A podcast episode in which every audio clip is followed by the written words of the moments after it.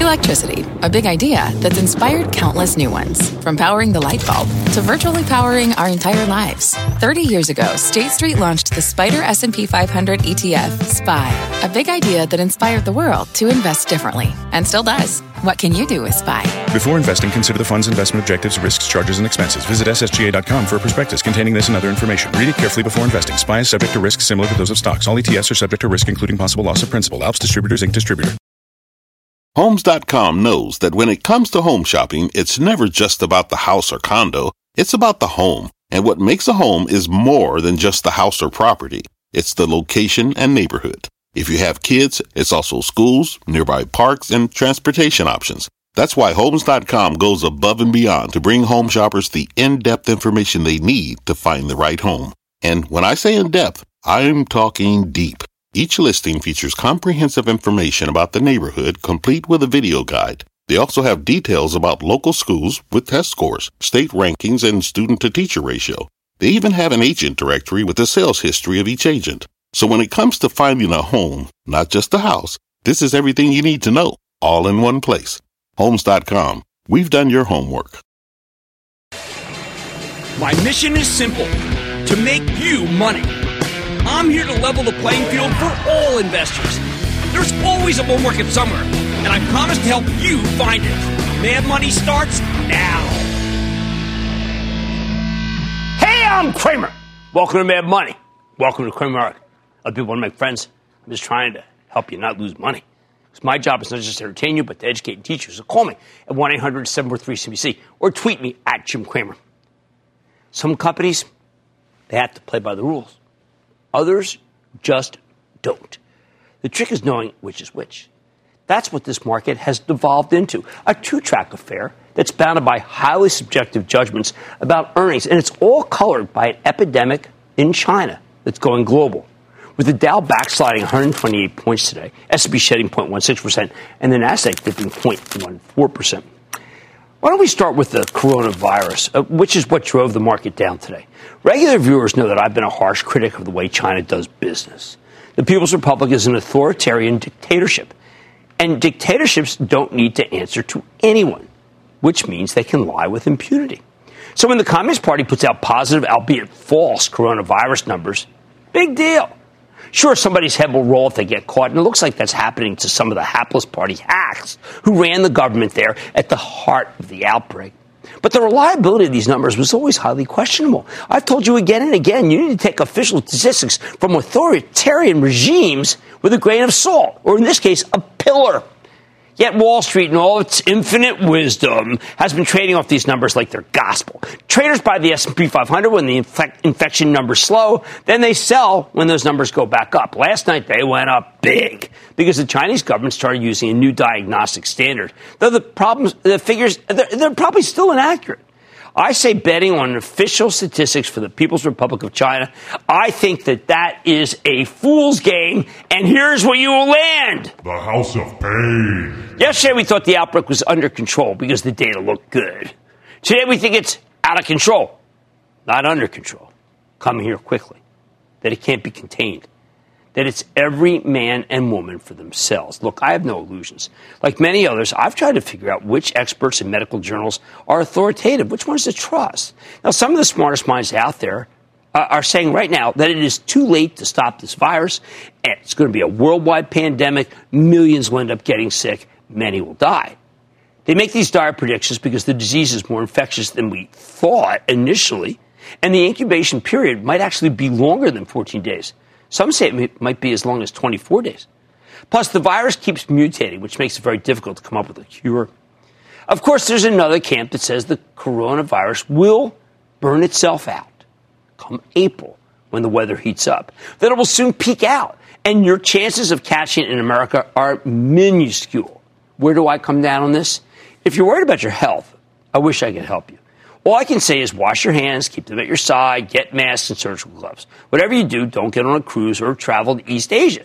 That's what I uh, bought the the gloves and the uh, mask because I want to be ready for anything. Now we have fire extinguishers and chain ladders and baseball bats in every bedroom to put out fire, escape one, or beat the crap out of the bad guys. Am I a little bit paranoid? with the mask and the gloves? I don't know. Too soon to tell. The key here, though, is that everybody's assessment of this thing is subjective. That's the important word, subjective. The numbers are subjective. The articles are subjective. The forecasts are subjective. Even questions that should have an, objective answer, like the disease's incubation period or the lethality, have become subjective because the Chinese have stonewalled or whitewashed, making it impossible to get a clear read of the situation. You know what else is subjective? Stocks in the time of Corona. And when I say subjective, I mean a lot more subjective than usual. In this market, as unfair as it is to some managers and CEOs, many stocks are bound by valuation parameters, but there are a handful that aren't. Yes, most stocks are still traditionally valued. They're the market's plebeians. This morning, Goldman Sachs upgraded Caterpillar, for instance, arguing that machinery inventories are pretty low and production cuts will boost earnings down the road. To me, this, this was a very dicey upgrade because CAT has to play by the rules of traditional valuations. Maybe it can grow a little faster, but ultimately it's bound by its end markets. And most of its uh, most important end market, it's China. Well, that, what's the demand from China right now? So I think you need to sell Caterpillar. Sell, sell, sell. Into the strength from Goldman's recommendation, which is exactly what we saw today. I simply don't believe it can make the numbers, and therefore the stock will falter no matter where it is, no matter when it occurs. On the other hand, this market has aristocrats that don't play by the same set of rules. Take Tesla. Here's a company that announced plans to sell $2 billion worth of stock, and almost immediately there are people using traditional metrics who are up in arms that Tesla dictator Elon Musk, yeah, he's a dictator too, told us he didn't need to raise capital when the company reported two weeks ago when the stock was much lower. Whoa, how outrageous. I said to myself, these people are delusional. Tesla's not like Caterpillar. Its valuation is a lot more subjective which is how it could actually rally nearly 5% on this news, on the news, that it's selling more stock because Elon Musk needs more capital to meet demand. When you think of it like that, this is terrific news. So many people want Teslas that they need $2 billion to boost their production capacity. That is what I call a high quality problem. Remember, for months I've been saying Tesla could raise $2 billion at the drop of a hat. Hey, I was right. The stock can keep rallying because, unlike Caterpillar, there's strong demand for the product around the world. You can apply the same lens to earnings. Cisco told us last quarter that demand in the enterprise, their bailiwick, is challenged. They said the same thing when they reported last night, and the stock got clipped. It's down more than 5% today. Hey, you know what? You know I like Cisco, but that makes sense. Cisco's a commoner, not an aristocrat. It's governed by objective metrics, and right now those metrics, well, they seemingly aren't that good. Contrast that with something like Shopify or RingCentral, which we'll hear from later tonight. Both of these companies are high growth monsters. And that's all you need to know. I'm not kidding. The demand for their services is off the charts. So they report spectacular growth numbers and their stocks keep flying. You don't even need to know where their stocks were trading. They go up no matter what, no matter how much they were already up ahead of time. They keep going up. They aren't even bound by gravity. This is highly unusual behavior, people, because in the old days, there were only two stocks that were like that Amazon and Netflix. Those were the only ones. Now, though, because growth is at such a premium, thanks to the coronavirus induced slowdown in China, many more of these momentum stocks are breaking free from the four walls of the spreadsheet canvas. There's tremendous demand for financial technology too. Those stocks go up no matter what day after day after day. There's little demand for just another bank though, so those go nowhere. There's massive accelerating demand for all things cloud, so those go up and up and up. There's declining demand for oil and gas, so those stocks untouchable. Sell, sell, sell, sell, sell. I'm going to say that to you many times, many times until every time we have strength, you do selling. Now, many investors hate what I just described. They hate it when stocks are valued subjectively, especially people who've been around forever. They like to be calculating ratios, examining discounted cash flows, tracing dividend trajectories, thinking about the E, thinking about the M, thinking about the P, price earnings multiple, pondering the correct earnings models. They don't want to look at, at price to sales multiples. They like price to earnings. They don't want to look at enterprise multiples. They like to look at companies as they are. They don't like unbridled momentum. These traditionalists, they fear buying high and selling higher. They think it's a money losing strategy. To which I say, not right now, it isn't. The bottom line is that amazingly, and yes, counterintuitively, buy high and sell higher is working here. Buying high and not selling is the best. Oh, it's nutty. It's a virtuous circle with subjective assessments of the coronavirus fueling these subjective growth stock valuations. I bet it keeps going until the outbreak runs its course. I need to go to Steve in California. Steve. Booyah, Jim. This Booyah. is Steve from Costa Mesa, California. I'm calling about Eldorado Resorts. I've been following the casino stocks, and most of these stocks have been down due to the coronavirus. Eldorado Resorts has no exposure to Macau, and they have their pending merger with Caesars coming up. So, Jim, do you think Eldorado Resorts is a good bet? No, I think it's too high. What's happening is, is that people are buying the domestic uh, gambling stocks and don't want the international because the international have exposure to Macau, which is obviously next to China. The one that I like is Penn National, and the one I like, and the reason I like it is because of the hookup with Barstool. But that stock's gotten too hot too. Let's go to Jonah in Georgia. Jonah, Hey, Mr. Cramer, thank you for taking my call. of course, Jonah. Great to have you on the show. What's up? Uh, I have a question on Peloton. Uh, can it recover from this drop it just had? I actually think it can. Peloton is what's called a heavily shorted stock. There's a natural base of people who have to buy it on any good news. When we get good news, the stock will fly. I think this quarter is still a good quarter.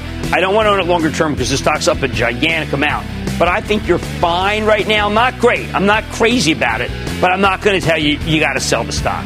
Okay, listen, we're in a subjective market, and I bet it keeps going subjectively until the coronavirus outbreak runs its course. Well, man, tonight, you've heard the phrase slow and steady wins the race. I'll tell you how it pertains to this earnings season.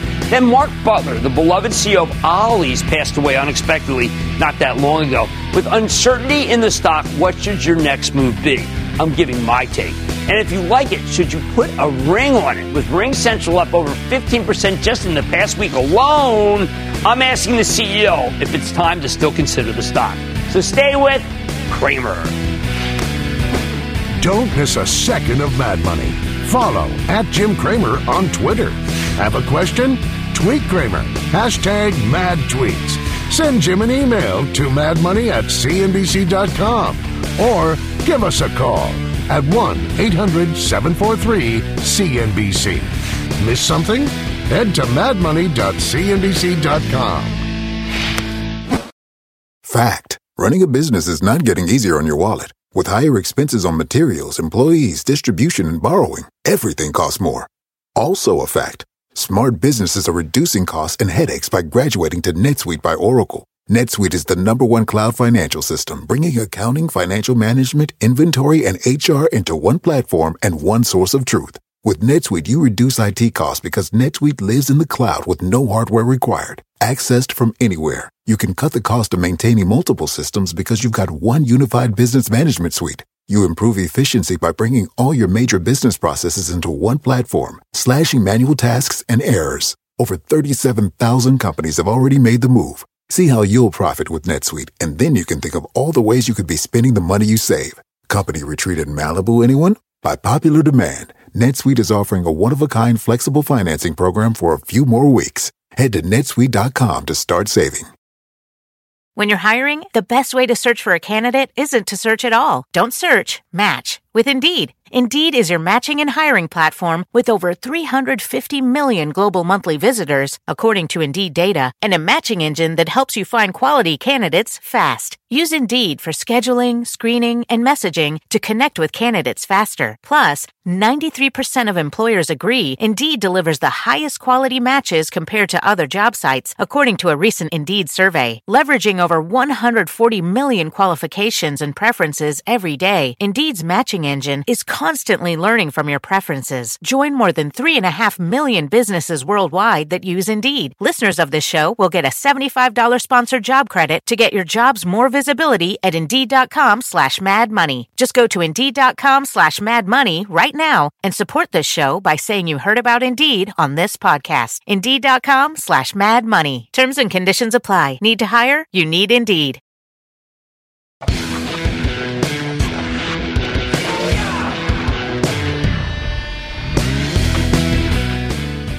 Not easy to be an old school stock picker these days.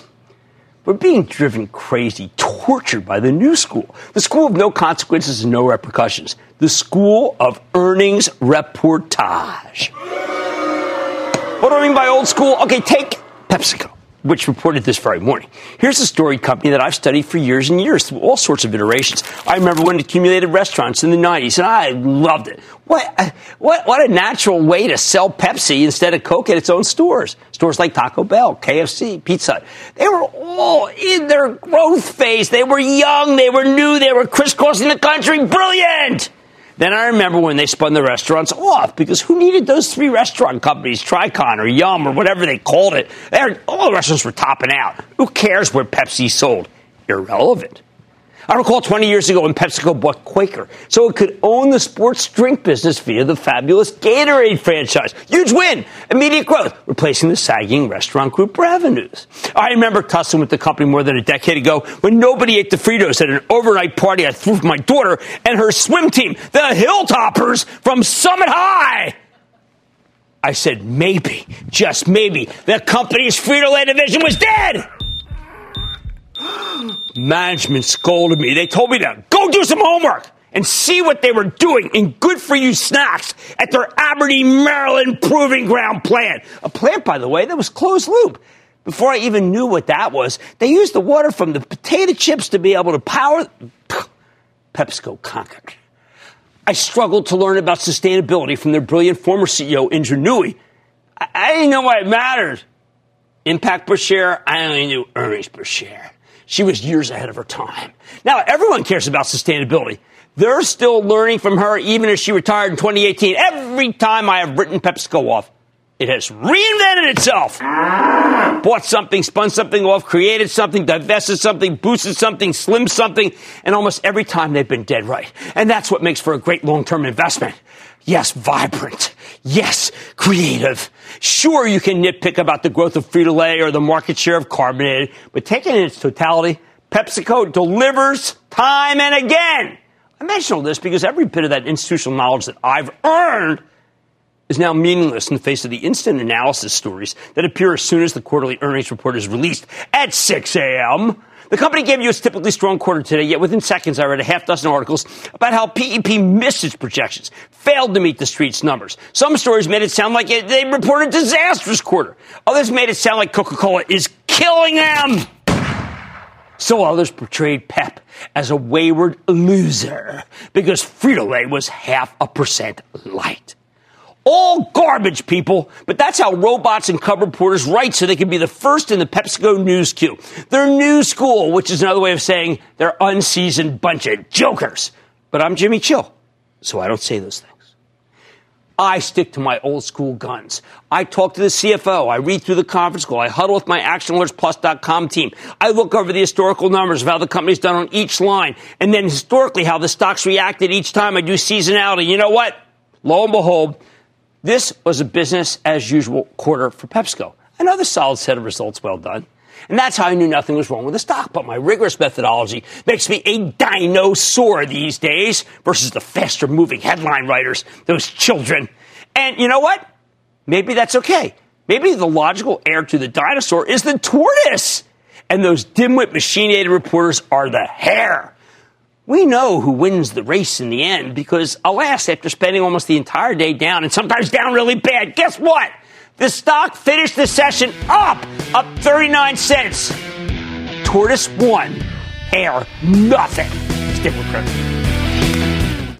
You seek the key, but first, you must learn the ways of precision, craft, and performance with Acura's all-electric ZDX. With a premium Bang & Olufsen sound system up to a 313 mile range and a Type S variant with an estimated 500 horsepower, the ZDX is their most powerful SUV yet. Unlock the energy when you visit Acura.com to order yours today. Take your business further with the smart and flexible American Express Business Gold Card. You can earn four times points on your top two eligible spending categories every month, like transit, U.S. restaurants, and gas stations. That's the powerful backing of American Express. Four times points on up to $150,000 in purchases per year. Terms apply. Learn more at americanexpress.com slash business gold card.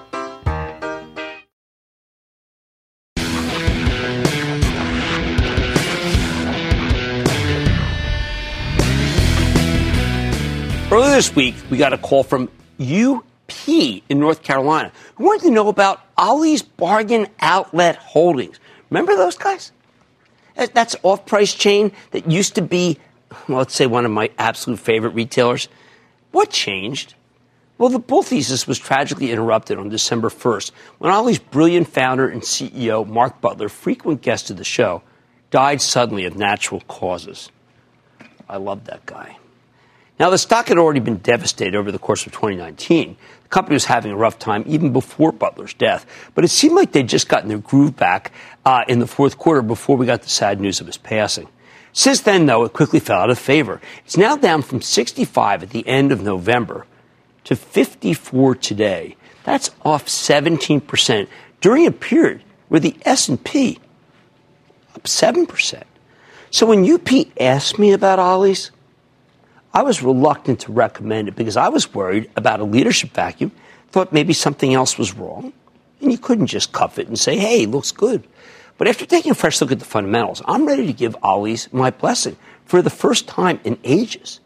First, though, you need to understand what went wrong last year. In March, Ollie surged to new highs after the company reported a fantastic quarter, stock climbing to 103 at its peak. As an off-price chain, Ollie's can't really be beaten by online competitors, not even by Amazon.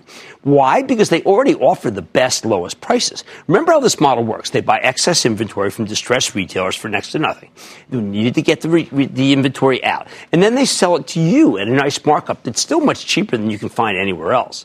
They also had a terrific regional to national growth story. We like those. When it works, say, in Florida and Pennsylvania, it could work across the country, allowing them to put up a lot more stores than most companies. So what was amiss?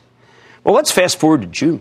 Ollie's reports a must, uh, mostly better than expected quarter, with one glaring flaw not so hot same store sales up just 0.8 when Wall Street was looking for 1.2. Not the end of the world, but the stock had just run a lot. And here's where that's when it started to really slide for good, sinking to the high 70s by the time the next quarter rolled around in August. Now, clearly the sellers knew what they were doing because those August numbers were genuinely bad. A top and bottom line miss, coupled with same store sales that were down 1.7%. The problem was straightforward in its haste to put up new stores, we like regional national, but we don't like fast. In its haste to put up new stores, Ollie's hurt its existing ones. Worst of all, management cut their full year forecast. Kiss of death, right? One bright spot. Mark Butler explained that these were short term problems. They worked through them, uh, but the market didn't believe him. And the stock lost 27.5% in a single day.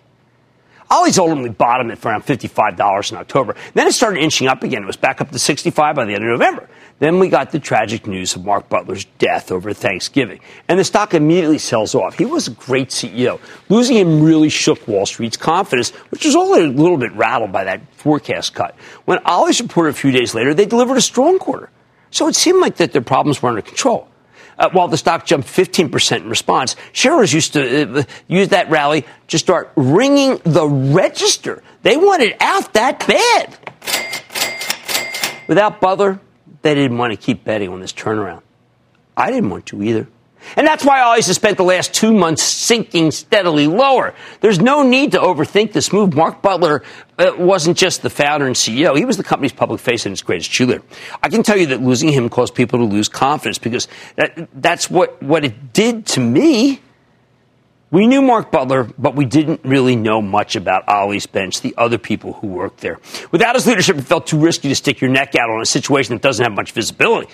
Plus, this market's been so hot that it's particularly for, for this uh, cheap retail, you know, the ones that are off, that are off price, that there was no need to stick your neck out. I mean, it's not like we had a shortage of winners in this huge cohort that everyone's fallen in love with.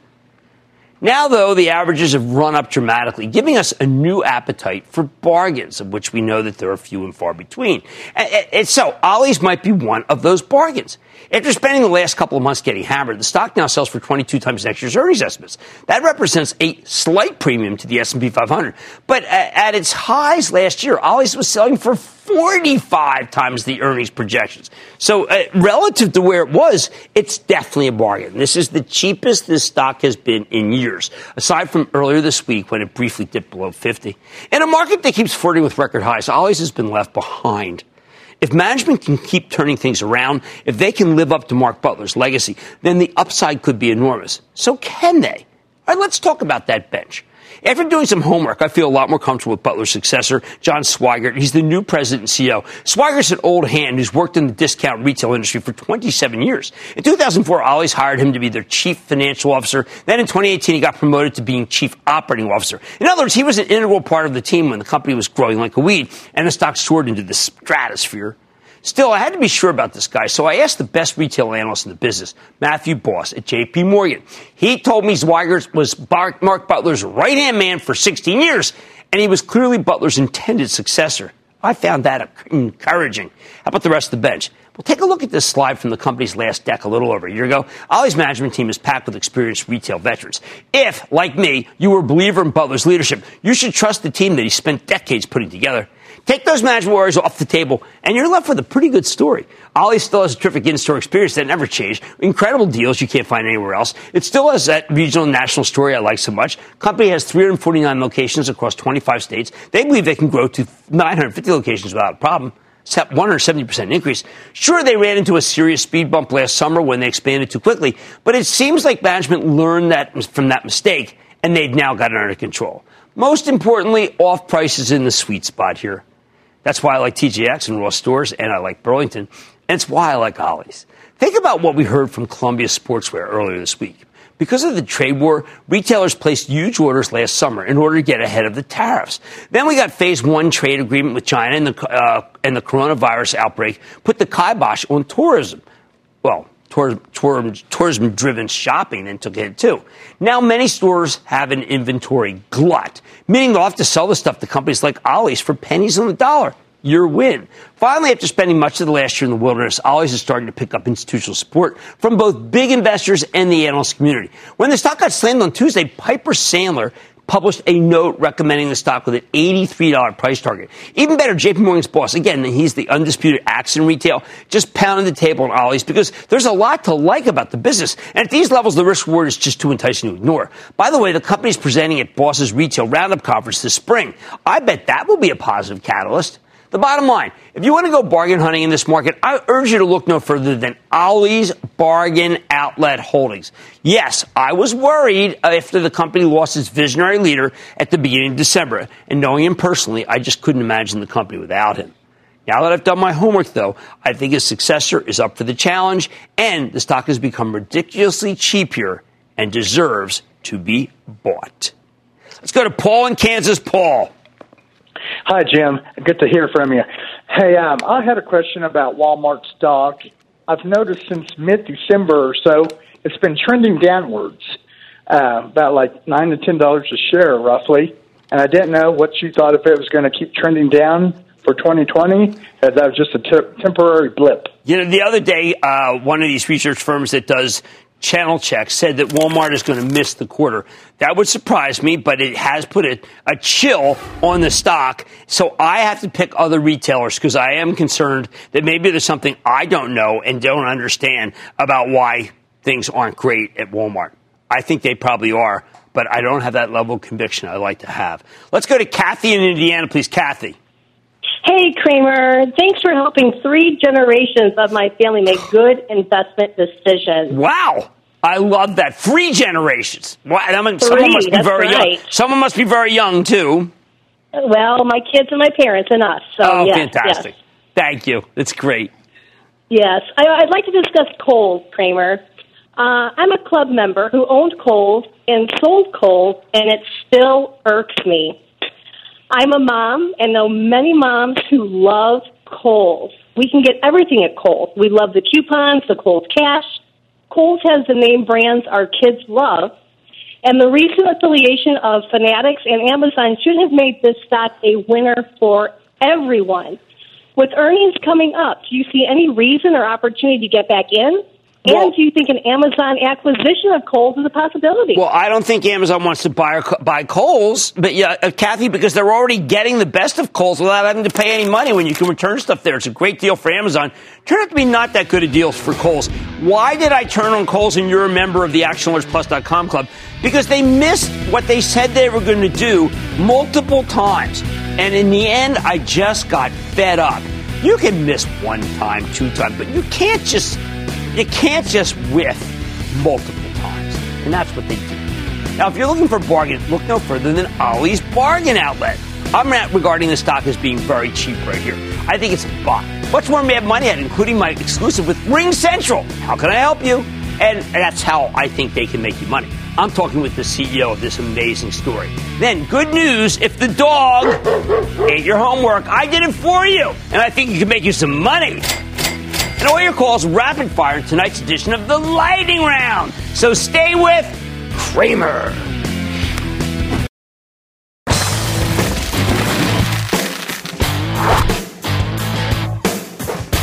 As I said at the top of the show, when this market falls in love with growth stocks, it falls hard. And right now, Wall Street is once again totally enamored with the cloud because this industry is a consistent, fast grower in a global economy that's being slowed by the coronavirus.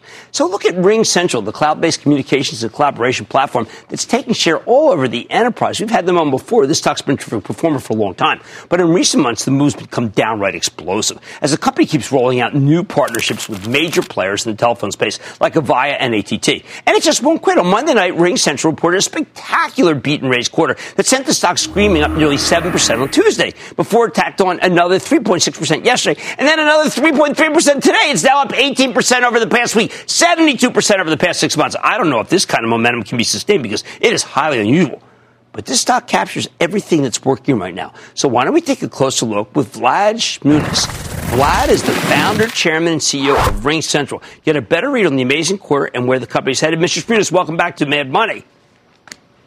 Jim, thank you for having me. Great to be here again. All right, Vlad, you hit the billion dollar club. I don't think people realize how incredibly extraordinary it is for a company to do a billion dollars in sales. So I'm going to give you the floor for a moment and say, how the heck did you get there that fast? Great market. Great market. Uh, good product, maybe very good product, fantastic market. Very, very early uh, in, uh, penetra- in penetrating that market.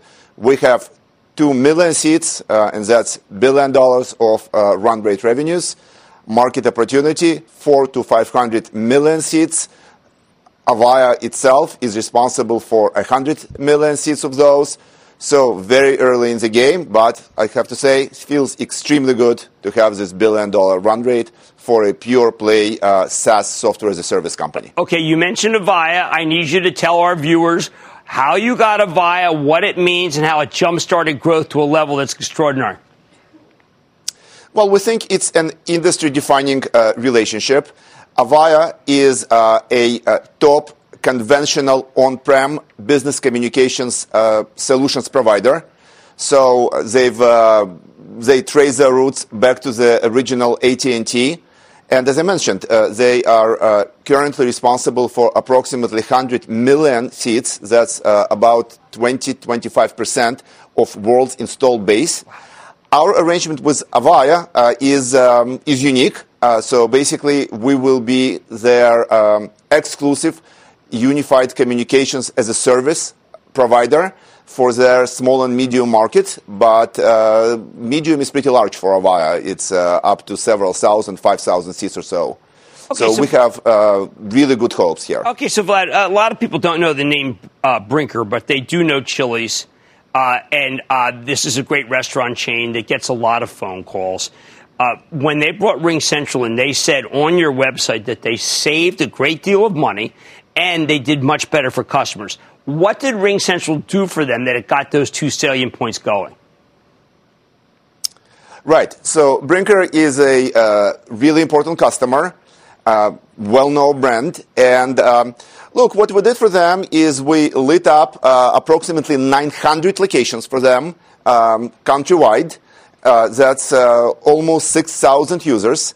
And um, the value that we bring is that everything is now tied together. So when you call and place an order by phone, and approximately 60% of their orders come by phone, everything is centralized, and now their analytics teams can analyze the traffic, they can uh, see who is calling when, at what time, and they can optimize uh, the ways that they staff those locations. So it results in a much better customer experience. It results in a uh, much more profitable uh, business for, for Brinker. So it's a valued customer, but we do well with them as well.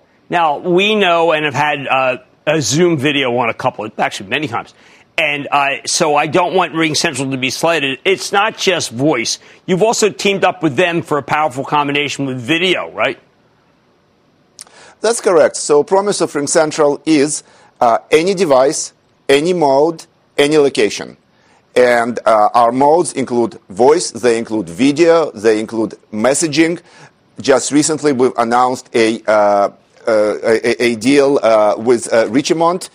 some people may know their Montblanc brand um, of luxury pens. And there, the mode of communications is Facebook and Twitter and Messenger.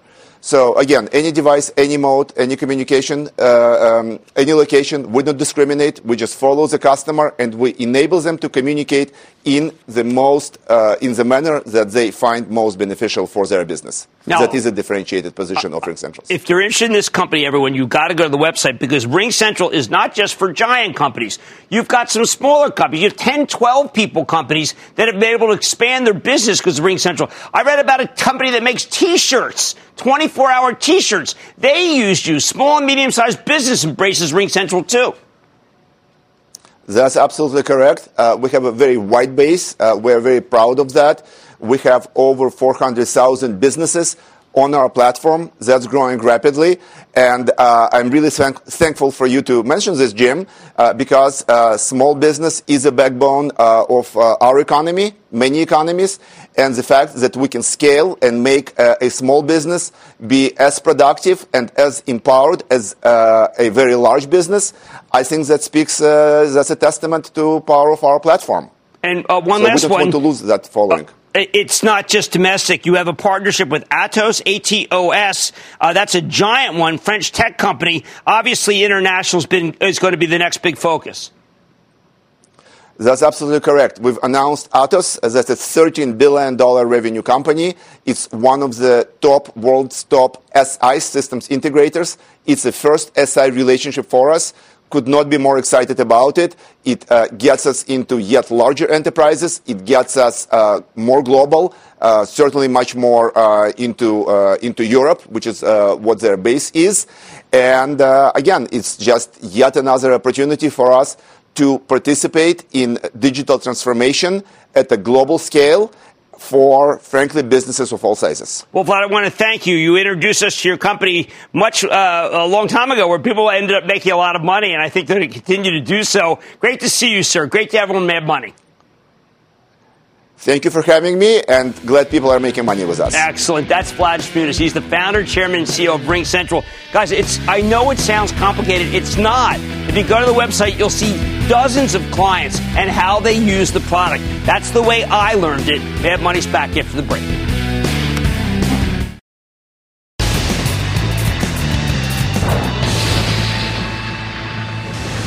It is time. It's up to the light record. That's some miracles. One of the same as like I said. Bye bye bye. So this out. And then the lightning round is over. Are you ready, Skate Dad? It's time for the lightning round. Because I want to start with Joe in Florida. Joe. Mr. Jimmy Chill, thank you. It's a pleasure. The I'd like Man. to know what you think about Align Technologies, Oh. ALGN. All right, now I understand that I've gotten this one wrong before. I have said that, known that, but I still think there is too much competition in the aligned technology business, which we know is the trading. Let's go to Garrett in Nebraska. Garrett. Yeah, hi, Jim. This uh, um, first time caller. I just wanted to uh, call and ask specifically about LCI Industries, LCII. Uh, I, th- you know, this is RV related. I have felt that the RV business has gotten too cyclical, so I want to stay away, uh, especially after this next run. Let's go to Andrew in Alabama. Andrew. Hi, Jim. How are you today? I am good. How about you, Andrew? Good. I wanted your opinion on OneMain Financial, OMF. I've always felt this is a financial services company where I can't really understand what they have inside their business. It just had a very big run because interest rates dropped. I'm going to say stay away. Let's go to Heath in Wisconsin. Heath. Booyah, Jimmy Chill. Yo, are yo. ya? hey, on December uh, 10th, you interviewed David Cote and Rob Johnson uh, from Vertiv. What do you think about him, VRT? I want to bank with Dave Cote, the man who turned Honeywell into a powerhouse from a disaster, which means I want to buy Vertiv. Ken in California, Ken. Yes. Ken. Um, it's Jimmy Chill, Ken. You're up. Okay. Um, a while back, you talked about Veeva Systems. I went out and bought it at twenty nine five. Do you feel that now it is a buy, sell, or hold? Well, I got to tell you, software as a something is going higher. S A A S. Uh, You know, I think the world of this company. Where's Peter been?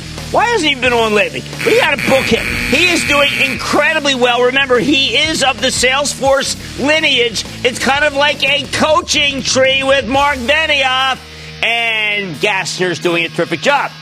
Let's go to Wayne in Texas. Wayne. Hey, Jim. I've got a question, sir. Sure. I sold my company about three years ago and doing real well. I've got two mutual funds that have averaged about 20% return over the last three years. Nice. And I keep about 10% of my funds in dividend paying stocks that I think are undervalued. I'd All rather right. go this way than go in government bonds because I think the downside is, is minimal. Right now, I've got about five percent of my portfolio in AT and T. You said good stuff about them yesterday. I'm totally. glad you did. Totally there. I'm looking. I'm looking at ExxonMobil.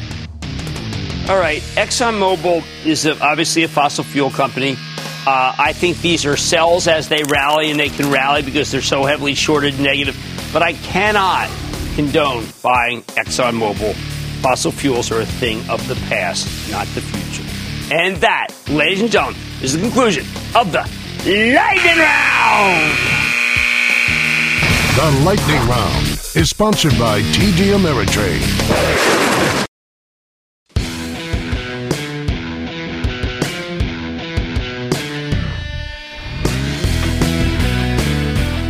While the market took a breather today, we know that many stocks, especially the highest growth stocks, have been on a real tear. We've seen all sorts of stocks surge to new highs, especially tech stocks, with the NASDAQ up more than 8% for the year already. That includes a host of names that we don't really know too well. So lately we get a lot of calls. This would be typical given the fact that the market is so hot, at least in this segment, about companies that just aren't on my radar. Maybe they've moved up too quickly, went from small cap to medium, uh, even as their stocks are now up a lot.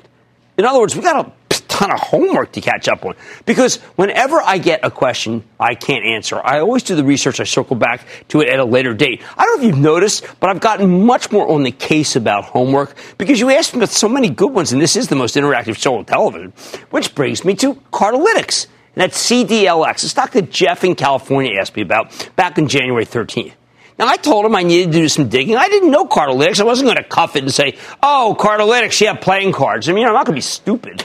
Cardlytics is a financial and advertising technology play that came public in 2018, and I love this kind of thing because in recent months it has become a phenomenal performer, but it all wasn't always. When Jeff asked me about this one, it was already up big, but I didn't know enough to figure out whether that move was legitimate or not.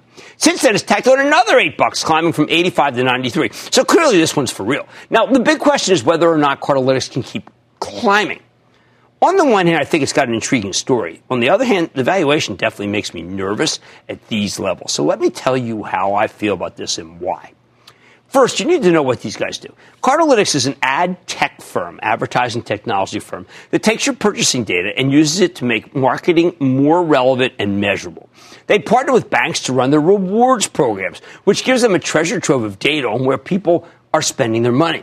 So Cardlytics turns around and helps advertisers identify and influence likely consumers at scale. It also lets them measure the actual impact of their marketing campaigns. Pretty good business. This is a very clever business model.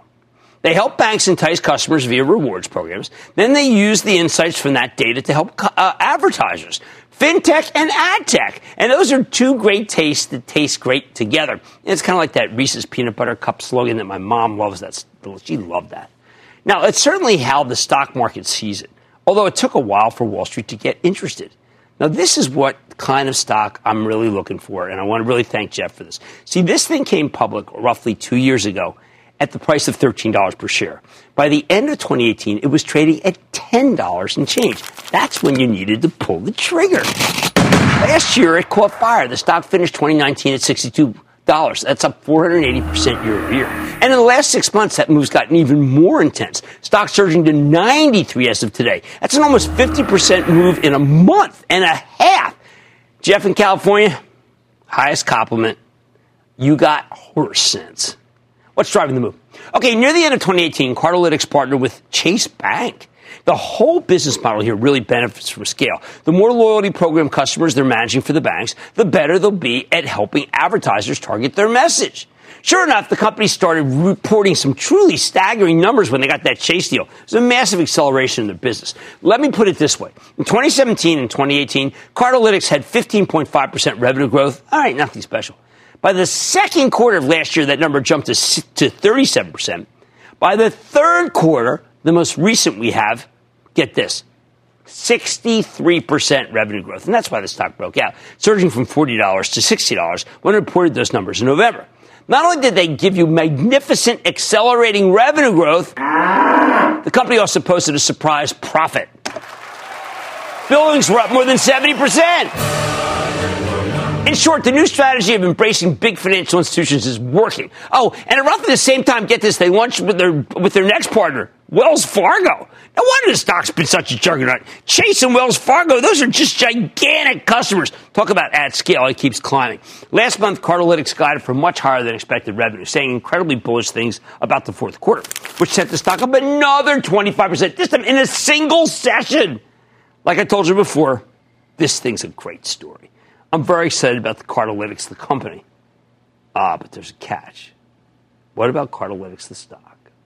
Here's the rub. As fabulous as the financials are, the stock's valuation, I think, has gotten way out of control, even versus the really good business they have. Of course, the analysts have been downgrading the single valuation was trading in the 30s. They didn't see the massive revenue acceleration or the surprise profit coming. So they were dead wrong. But man, up here, Listen to this. Cardlytics sells for 107 times next year's earnings estimates. That's astronomical. The earnings are still small. So maybe we should look at revenue instead. Well, it sells nearly seven times next year's sales. It's still a lot. Now, if Cardlytics can sign up another big bank as a partner, then the stock can keep powering higher because it will turn out to be a lot cheaper than it looks, which is what people are betting on buying the stock right here. But if the market turns against growth, this thing's going to get hammered. At the end of the day, this is a stock that's basically doubled over the last few months. I feel like if you buy it right here, you're chasing it. And I hate to chase. So for now, I recommend sitting on the sidelines. You got to take a pass. You can't just go in and start taking a stock that's up this month. Or look, you can do it, but not with me. That said, great business means at some level the stock is absolutely worth buying. Bottom line, for now, I'd avoid this one, even though its business is great. The stock's too high. If Cardlytics, the stock, gets slammed as part of a market wide rotation out of hyper growth stocks, then you do have my blessing to back up the truck at the price of $70. Hey, that actually happens. You know, not that long ago, when growth fell out of favor, the stock of Shopify, we had them on yesterday, it lost a quick 100 points without anything negative happening. In fact, things got better in Shopify. And I think that same thing could happen with Cardlytics. And at $70, it would be selling for just five times sales, which is a steal given its phenomenal growth rate. Otherwise, though, it's no sin. You gotta say you missed it and move on. But also, I have to thank Jeff for one hell of an idea. Stick with Cramer.